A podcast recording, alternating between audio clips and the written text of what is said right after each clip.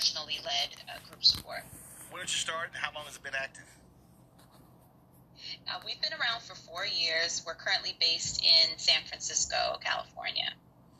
And how has it gone in terms of your following? How has it increased over the last 4 years? Mental Happy has a community of over 100,000 followers.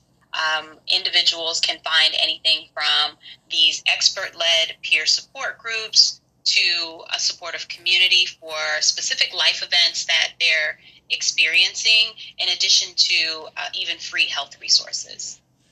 Questions from my panel. I'll start with you, Kelly. Do you need help? Can you use your health insurance for the pricing of it, or is this just solely regarding the social aspect of mental health? This is, we're hoping to have pricing where you can use your health insurance one day. That's something we're actively working on. In the meantime, we're keeping the prices affordable so people can join support groups for free. There are some support groups that are free to, even as little as $10 a month. Awesome. Ben. Are you seeing any trends in terms of the type of support that people are coming to look for more than any other type of mental health support? Yeah, one of the things that we see on the platform the most is people are needing help through specific life things that they're navigating, whether it's going through grief or maybe they were diagnosed with an illness or injury. I think what people are realizing now is, as individuals themselves, is that there's a strong connection between the things that we go through in life as adults and experiencing some type of emotional decline during that hardship and needing some type of support and understanding from other people who are experiencing the same thing. The most interesting trend that I've seen in the last 4 years of doing this is more men on the platform looking for resources and help. So that's great. When we started off, we were probably a community 80% men, 80% women and 20% men.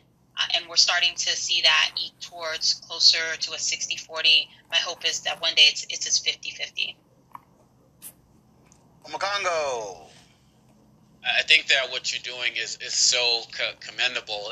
And you mentioned the services that you're offering as it relates to adults. I was wondering if there are any plans to do work to reach younger audiences who may need that assistance, especially coming out of this whole COVID pandemic. Yeah, so that's our 2022 initiative. We are working in private beta right now with schools and organizations to reach children where they are, which is in school, in after-school programs. So it's something we're playing around with, testing and early talks with some organizations. But it's actually been my dream since I started Mental Happy to really reach children as young as 10. You talked about 100,000 folks being on the platform. How have you been doing with African Americans? In the beginning, not so well. I wasn't as vocal with Mental Happy. I was kind of on the nerdier tech side, just building the product. But over the last few years, really just kind of getting out, engaging with our community, doing more content, videos, really just sharing my own personal story. I'm first generation born in the United States. My parents are from Haiti.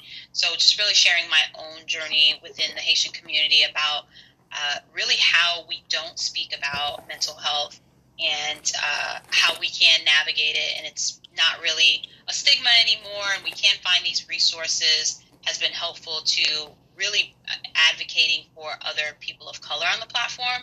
The other thing that we've had a strong influx of is health and wellness professionals who are also African American themselves, who are starting these groups on the platform, which has been amazing to watch and see, because my personal problem that I had was also finding a health professional or a wellness professional or even a life coach who looks like me.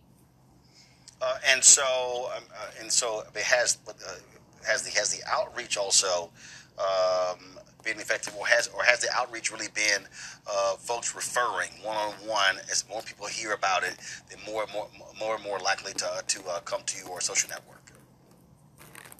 Yes, we find that once an individual has been experiencing something, they're more likely to invite another family member. So it could even be the person that they're having an issue with, a conflict with, or sharing in the same problem to the group. The other way that people are finding the platform is that these health professionals, wellness professionals, life coaches themselves are also inviting their own clients, their own followers, whether it's through social media or an existing group that they had on another platform, to our more secure and private platform where we don't have ads, we don't market to anybody about anything. It's just purely about the health and wellness and education. All right, then. Tell folks where they can go check it out. MentalHappy.com. You can also follow us on Facebook. We're on Instagram and Twitter as well. Okay, well, look, we certainly appreciate that. We hope folks will take advantage of that. Mental health is critically important, and the more resources, frankly, we have, the better. So I think for a lot of people who also have been running away from that, it's great to be able to create a place where they can feel comfortable going to. Yes, absolutely. Thank you guys so much. All right, I appreciate it. Thank you so very much. Again, Tamar, thanks a lot. Folks, today in Detroit, Joe Biden was in Detroit, and he was went to one of the Ford plants. But one of the interesting things, though, that took place today was that on the tarmac, the New York Times has this story. On the tarmac, he was confronted, if you will, by Rashida Tlaib. She, of course, is the member was from Detroit, and she confronted Biden with regards to his support of Israel. The New York Times posted this photo, and things got a wee bit heated. And then, of course, when he spoke on the to the crowd there, he actually shouted her out and thanked her for her leadership in this effort. This here was Tlaib last week speaking on the floor of the U.S. Congress about what's been happening in the Middle East between Palestinians and Israelis.